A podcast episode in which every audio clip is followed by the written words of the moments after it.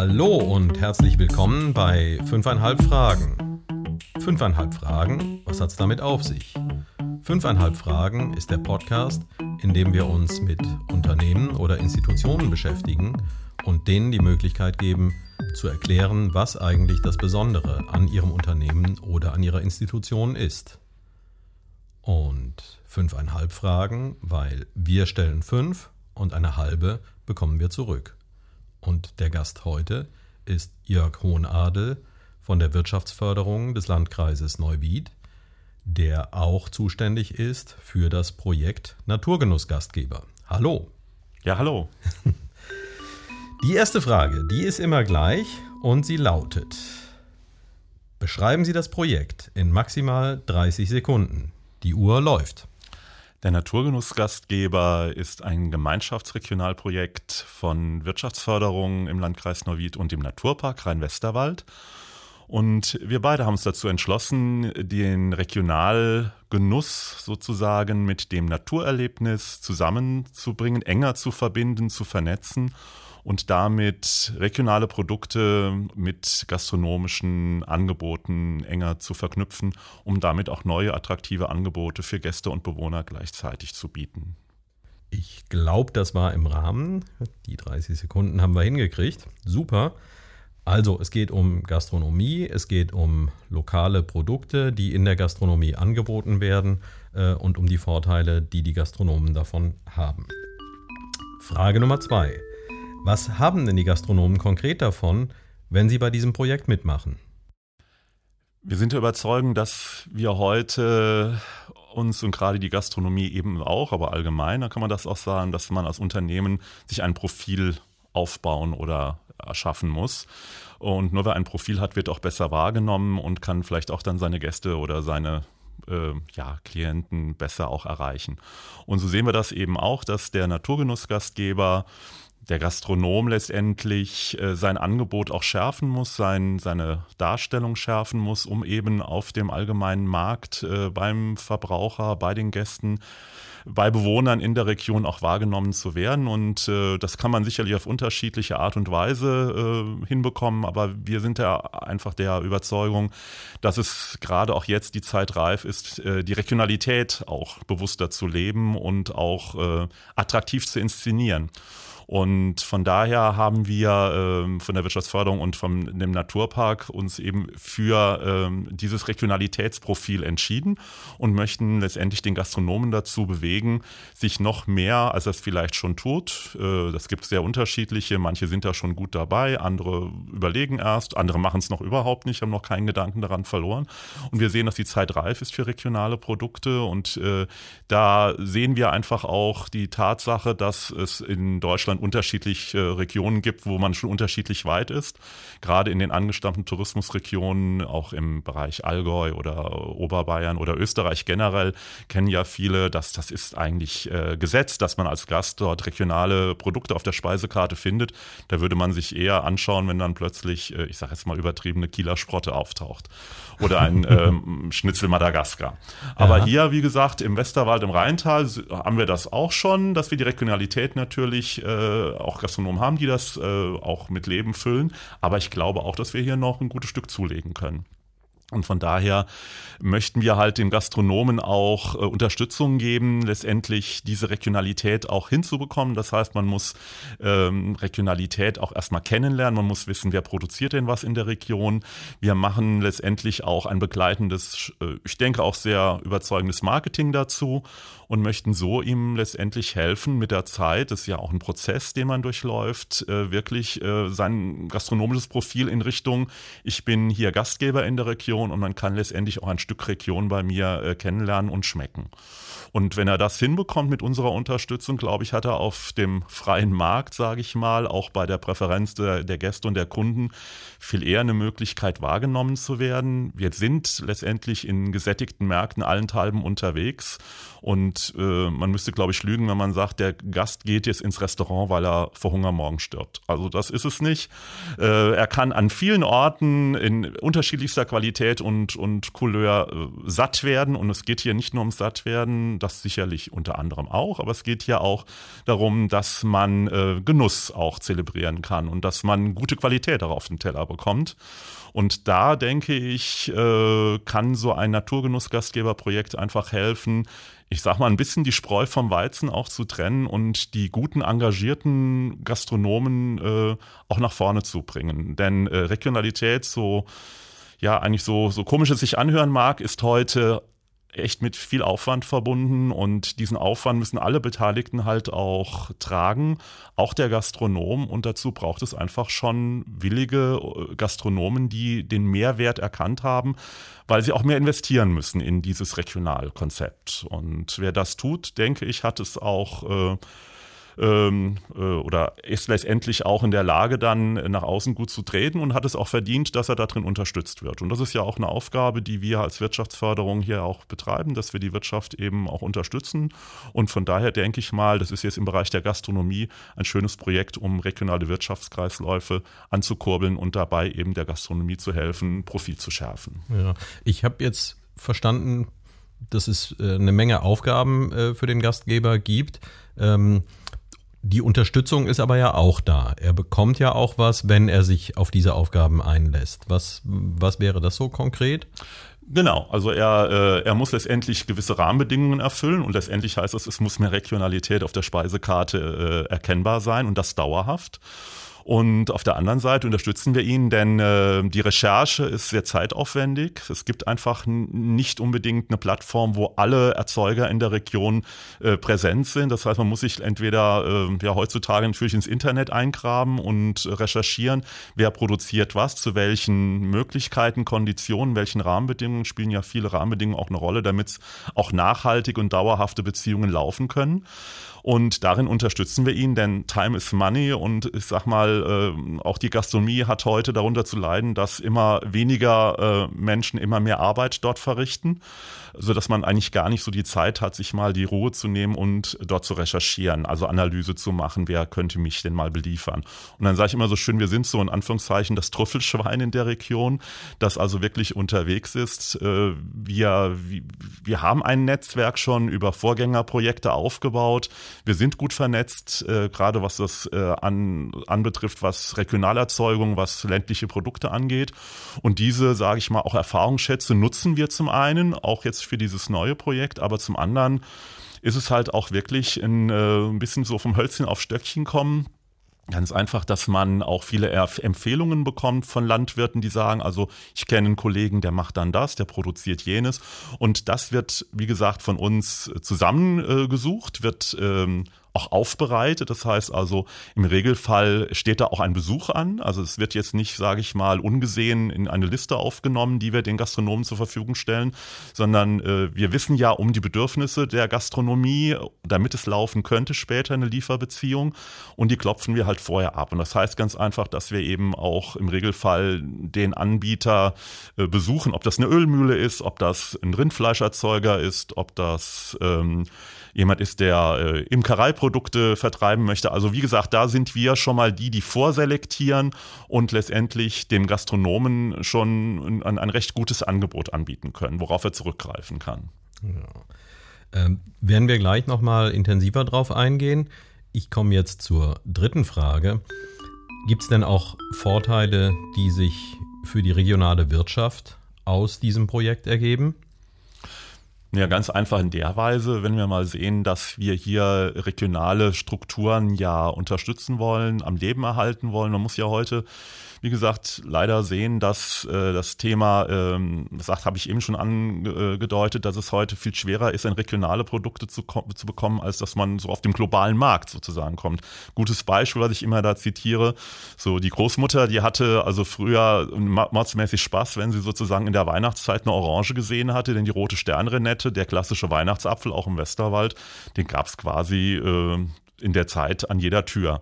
Heute ist es genau umgekehrt. Heute, wie gesagt, äh, bekommt man wirklich äh, für geringsten Preis eine Kiwi aus Neuseeland, was am anderen Ende der Welt produziert wird. Logistik, alles ist perfekt organisiert und äh, die rote Sternrenette sucht man heute vergeblich. Also es zeigt einfach, dass sich da äh, verschiedene Prozesse komplett äh, umgekehrt haben und dass es heute eben ähm, einfach schwierig ist, an diese Produkte zu kommen. Gleichzeitig haben wir aber eine Menge Vermarkter oder Erzeuger in der Region Region, die letztendlich ihre Produkte an den Mann, an die Frau bringen möchten oder auch an die Gastronomie.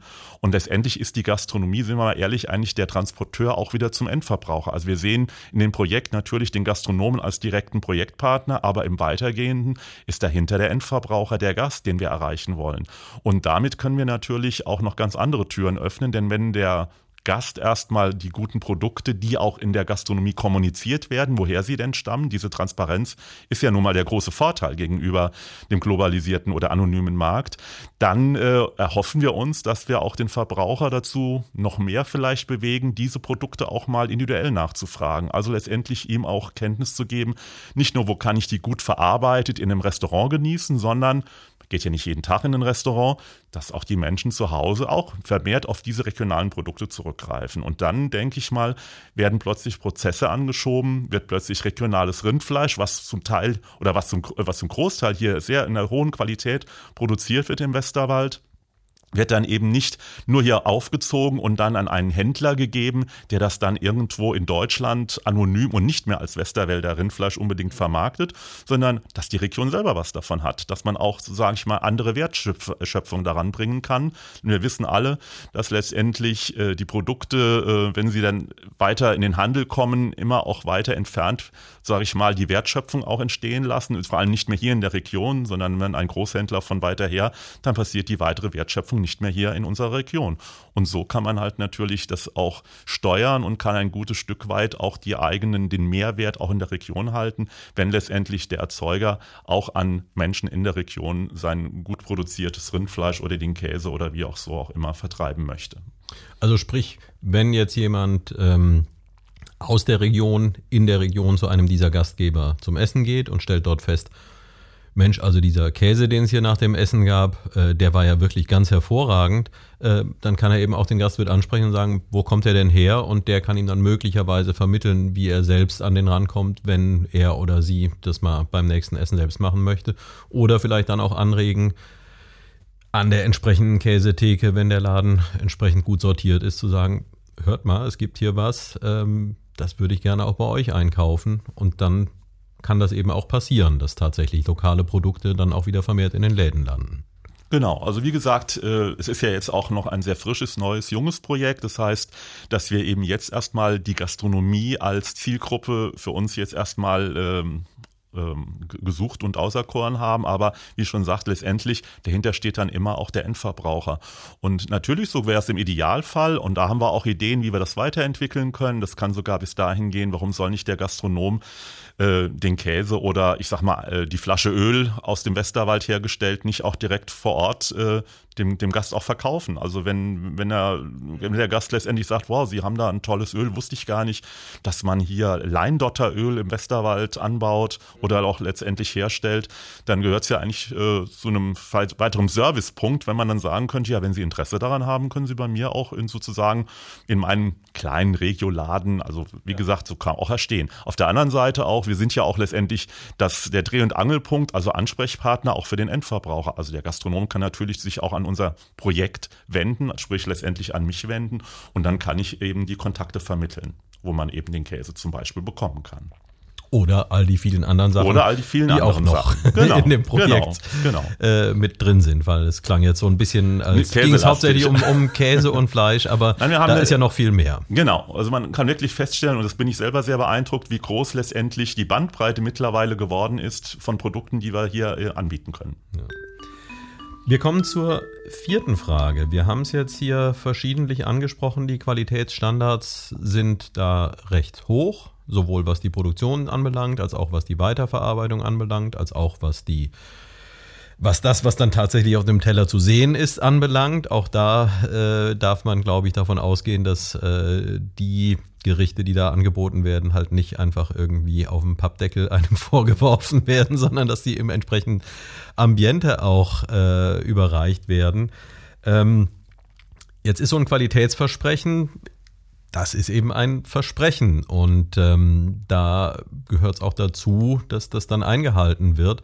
Äh, was tun Sie, was tut die Wirtschaftsförderung dafür, um sicherzustellen, dass diese Standards tatsächlich dann auch eingehalten werden? Sprich, dass wo ich reingehe, wo außen drauf steht Naturgenussgastgeber, da ist dann auch definitiv das drin, was in diesem Versprechen drin steckt. Also einmal lebt dieses Projekt ganz stark vom persönlichen Kontakt. Das heißt also, wie ich eben auch schon andeutete, äh, es gibt in der Regel keinen Anbieter, äh, den ich nicht vorher persönlich besucht habe, mit dem ich gesprochen habe, wo man die Herstellungsprozesse, wo man zum Beispiel auch mal den, ähm, den Kuhstall mal geschaut hat, bei einem Schweineanbieter war ich über zwei Stunden im Schweinestall mit dabei. Das zeigt also einfach mal, ja, es ist, ich finde es einfach wichtig, ja. weil man äh, selber auch einen Eindruck bekommt. Und ich glaube, also wie gesagt, einmal die Regionalität und die Transparenz äh, ist ja auch etwas, was per se ja schon so einen gewissen ja einen gewissen Druck, sage ich mal, auf die Produzenten ausübt. Denn sind wir mal ehrlich, wenn wir von irgendwelchen äh, Lebensmittelskandalen hören, ist das beileibe nicht der kleine Metzger im Ort XY im Westerwald, äh, sondern dann ist das irgendein industrieller Großbetrieb, der irgendwo anonym weit weg irgendwo etwas darstellt. Das heißt also, wir haben hier durch, die, durch den Bekanntheitsgrad äh, des, des Betriebs, die ja teilweise seit Generationen hier schon da sind und produzieren, äh, haben wir allein schon mal ein hohes Maß, wo wir sagen, wenn hier einer unlauter arbeiten würde und das würde rauskommen, dann heißt das nicht einfach, da geht man wieder zur normalen Tagessaison über, sondern ich sage mal so schön, der kann eigentlich zusammenpacken und seiner Familie ausziehen, weil da mhm. kauft keiner mehr in der Metzgerei ein. Ja. Also wie gesagt, dieser persönliche Kontakt ist ganz wichtig. Zum einen haben wir, denke ich mal, eine sehr gut funktionierende Lebensmittel, äh, also auch Kontrolle, die per se genauso wie die Gastronomien untersucht werden und ge geprüft werden, werden auch landwirtschaftliche oder auch äh, produzierende ja, Nahrungsmittel Betriebe auch geprüft. Also von daher, da sind die, die Levels auch recht hoch, was das angeht. Generell in Deutschland muss man einfach sagen. Also dementsprechend haben wir dort auch. Das andere ist aber auch, wobei ich das jetzt nicht als das Maß aller Dinge ansprechen möchte, aber wir haben hier überraschend auch viele Biobetriebe, die auch wiederum ihre Zertifizierung durch auch gewisse Prüfsiegel bekommen. Und also von daher haben wir, denke ich, äh, ohne dass wir selber große Zertifizierungen machen müssen, davon halte ich auch gar nicht so viel, denn sie müssen diese Zertifizierungen, die auch teilweise wirklich äh, sehr aufwendig sind, sehr zeit- und personalaufwendig, aber sie müssen sie auch immer in der Kontrolle halten. Und mhm. Äh, unser Projekt, sage ich einfach mal, setzt zumindest mal in diesem Stadium des Entwicklungsprozesses auf Vertrauen auch und wie gesagt auf diesen persönlichen Kontakt. Das sind eigentlich diese beiden maßgeblichen, wo wir sagen, wenn wir den Erzeuger kennen und sehen, wir haben auch die Sachen probiert, wir äh, sehen, wie sie produziert werden, wie sie auch gelagert werden, wie sie transportiert werden. Und wenn wir das wissen, denke ich einfach mal, haben wir schon ein hohes Maß an Kontrolle oder auch an ja, Zertifizierung, wie gesagt, auch und auch dann auch, äh, ja, haben wir dann auch. Ja. Und umgekehrt, wir haben jetzt äh, uns sehr auf die produzierenden Betriebe äh, fokussiert. Ähm, das gilt ja für die Gastronomen ganz genauso, dass auch da dieser persönliche Kontakt entsprechend äh, da ist und dass eben auch da nachgeschaut wird, Stimmt das denn ja. auch tatsächlich, was ihr hier auf eure Fahnen geschrieben ja. habt? Also ich muss sagen, wir haben äh, auch durch Vorgängerprojekte, gerade was, es ist ja nun, sage ich mal, ein Projekt, was im Landkreis Neuwied geboren wurde, und äh, dort würde ich jetzt sagen, von den momentan haben wir 16 Betriebe. Das kann und soll sich natürlich auch erweitern. Aber auf der anderen Seite ist es eine überschaubare Zahl. Aber das ist eigentlich auch naturgegeben, denn wir erwarten ja auch diese Regionalität, die eben, wie gesagt, Aufwand bedeutet. Und das will gar nicht jeder Gastronom. Also ich glaube, wir werden auch in Zukunft nicht überschwemmt werden mit Gastronomien, die plötzlich auf irgendeinen Zug aufspringen wollen. Denn das ist, was wir schon kontrollieren. Wie ist es auf der Speisekarte? Wird es kommuniziert und so weiter? Und wenn wir dann, ich meine, wir können nicht jeden Tag jeden kontrollieren, das ist auch nicht unser Sinn und Zweck, aber letztendlich der Gast kontrolliert ja auch und äh, der Gast gibt auch ein Feedback und gibt auch ein Feedback an unser Regionalprojekt oder schließlich auch an mich. Und wenn ich da was hören würde, würde ich ganz konkret natürlich auch nachschauen und nachfragen. Und wenn dort eben diese Regionalität nicht in der Weise wie vereinbart äh, dargestellt wird, wird ein absolut klärendes Gespräch mit dem Gastronom geführt. Ja.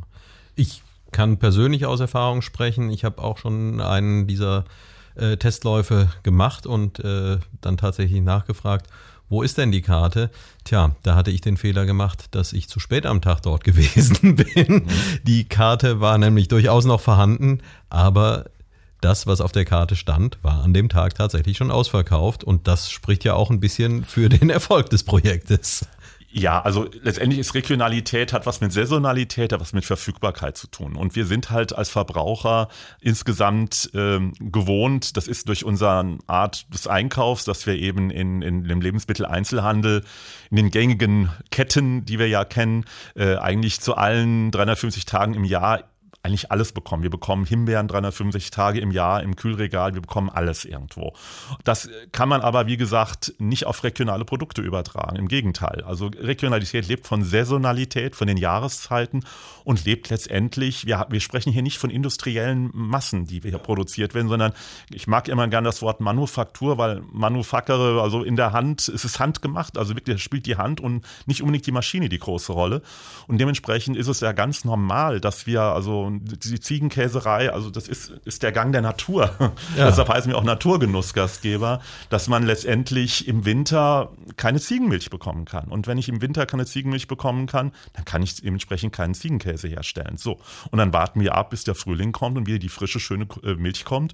Und dann gibt es auch wieder mehr Ziegenkäse. Und damit muss man halt auch als Gastronom leben, aber auch als Verbraucher leben. Und deshalb finde ich gerade das auch ein, ein gutes Projekt, um ähm, über diesen Weg auch jedem mal wieder so ein bisschen die Grenzen auch vorzuführen, die eigentlich natürlich sind, die gegeben sind und wo wir, sag ich mal, über die Industrie und eben diesen globalisierten Markt verlernt haben, mit diesen Jahreszeiten, mit diesen natürlichen Prozessen, die eigentlich da sind, wenn man von Landwirtschaft erzählt, damit auch wieder ein bisschen Stück weit zu leben.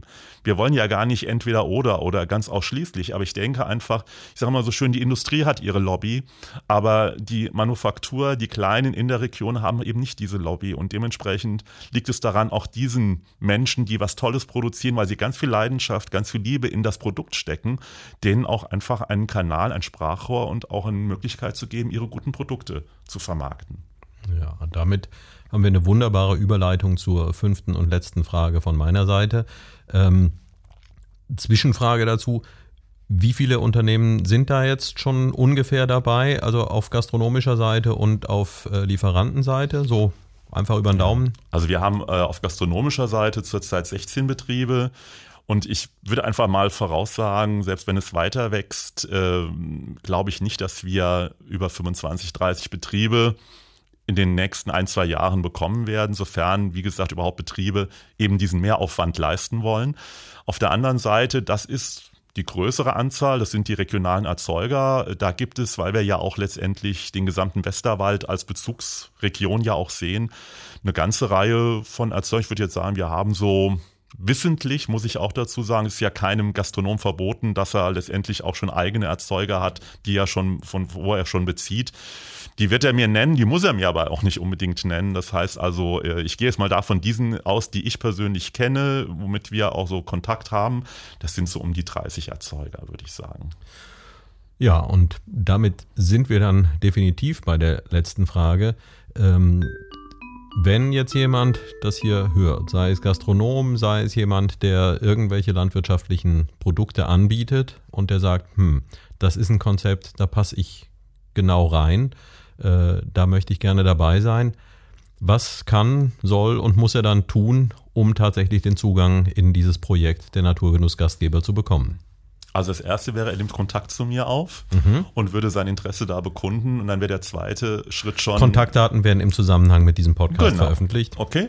Äh, also da wäre es so, dass äh, wir quasi im Regelfall ein, erstmal ein, ein persönliches Gespräch vereinbaren, wo ich diesen Betrieb besuche und wo ich dann vor Ort erstmal auch den Betrieb kennenlerne und da mir schon ein Bild machen kann. Auf der anderen Seite aber auch die Rahmenbedingungen darstelle. Eine der Rahmenbedingungen ist zum Beispiel, dass mindestens vier regionale Gerichte, also mit regionalen Zutaten, dauerhaft auf dieser Speisekarte sein sollten. Je mehr, desto lieber. Aber wie schon gesagt, ich möchte das auch als einen Prozess sehen. Man muss nicht schon gleich bei 100 starten, sondern man darf bei 100 vielleicht mal landen später. Ähm, also von daher äh, persönlicher Kontakt. Dann werden alle klärenden Fragen gestellt von beiden Seiten. Und wenn es dann passt, wird eine Projekt Vereinbarung mit uns zusammen mit dem Naturpark und der WFG unterschrieben und äh, dann wird man in das Projekt aufgenommen, profitiert von dem Aufbau der Marke, von dem Netzwerk, was mir ein ganz wichtiger Aspekt ist, und von den begleitenden Marketingmaßnahmen, die dazugehören. Also das heißt, der ähm, Gastronom, der hat allein den Vorteil, dass er als Aushängeschild das nach draußen hin hat und der Lieferant, der Produzent, der kann zusätzlich sein Netzwerk dadurch ausweiten was der Gastronom andererseits ja auch kann, weil er möglicherweise dann noch auf Lieferanten kommt, auf die er alleine halt gar nicht gekommen wäre. Ganz genau. Also einmal das Netzwerk in beiden Richtungen, dass man dort seine, seine Bezugsquellen oder seine Abverkäufe letztendlich für den Erzeuger auf alle Fälle, also einen, einen erweiterten Absatzmarkt sich auftut. Äh, beim Gastronomen natürlich auch eine Profilierung. Also letztendlich, wir wollen ja letztendlich, dass der Gast, wenn er sich für ein Essen gehen entscheidet, auf die Naturgenussgastgeber im Zweifelsfalle kommt und sagt einfach, da habe ich ein gutes Gefühl Gefühl, das gefällt mir das Konzept. Ich finde das toll, dass sich regionale Gastronomen mit regionalen Produkten stärker auseinandersetzen. Also entscheide ich mich, wenn ich essen gehe, ich gehe zum Naturgenussgastgeber. Das ist ein wunderbares Schlusswort für die fünfte Frage. Und jetzt muss ich mich fokussieren. Was ist denn die halbe Frage? Die halbe Frage ist, wie weit spielt denn für Sie die Regionalität beim Genuss eine Rolle? Ähm, das, das wächst das wächst tatsächlich und äh, ich stelle es eben einerseits fest, äh, ja, beim Gastronomiebesuch, äh, die Dinge, die ich vielleicht in der Vergangenheit äh, gemieden habe, weil es so das war, was es eben schon immer gab. Ja, heute muss ich sie suchen und ähm, andererseits, wenn ich meine Einkaufsgewohnheiten anschaue, dann gucke ich da eben auch schon ganz genau hin und finde es da eben ganz toll, dass es hier doch auch schon einige Möglichkeiten gibt, wo man in Hofläden oder wo man auf dem Markt tatsächlich regionale Produkte beziehen kann. Und es ist dann doch so, wenn man aufmerksam hinschmeckt, dann merkt man auch, das ist ein Unterschied. Das ist nicht das gleiche äh, wie das, was ich irgendwo abgepackt äh, aus dem Regal raushole. So, das schmeckt man und vielleicht ist es auch ein klein bisschen die Psychologie, die dabei eine Rolle spielt, äh, allein eben das Wissen, wo kommt das her und wo habe ich es gekauft, das verbindet anders mit dem Produkt und dann ist der Genuss auch größer. Vielen, vielen Dank, äh, dass Sie so erschöpfend und so auf den Punkt die fünf Fragen beantwortet haben. Und alle Informationen, die wichtig sind, äh, um Kontakt aufzunehmen, um selbst daran teilzunehmen, äh, gibt es hier unten unter diesem Podcast in den Informationen. Und das war fünfeinhalb Fragen. Vielen Dank. Tschüss, Herr Hohenadel. Danke, tschüss.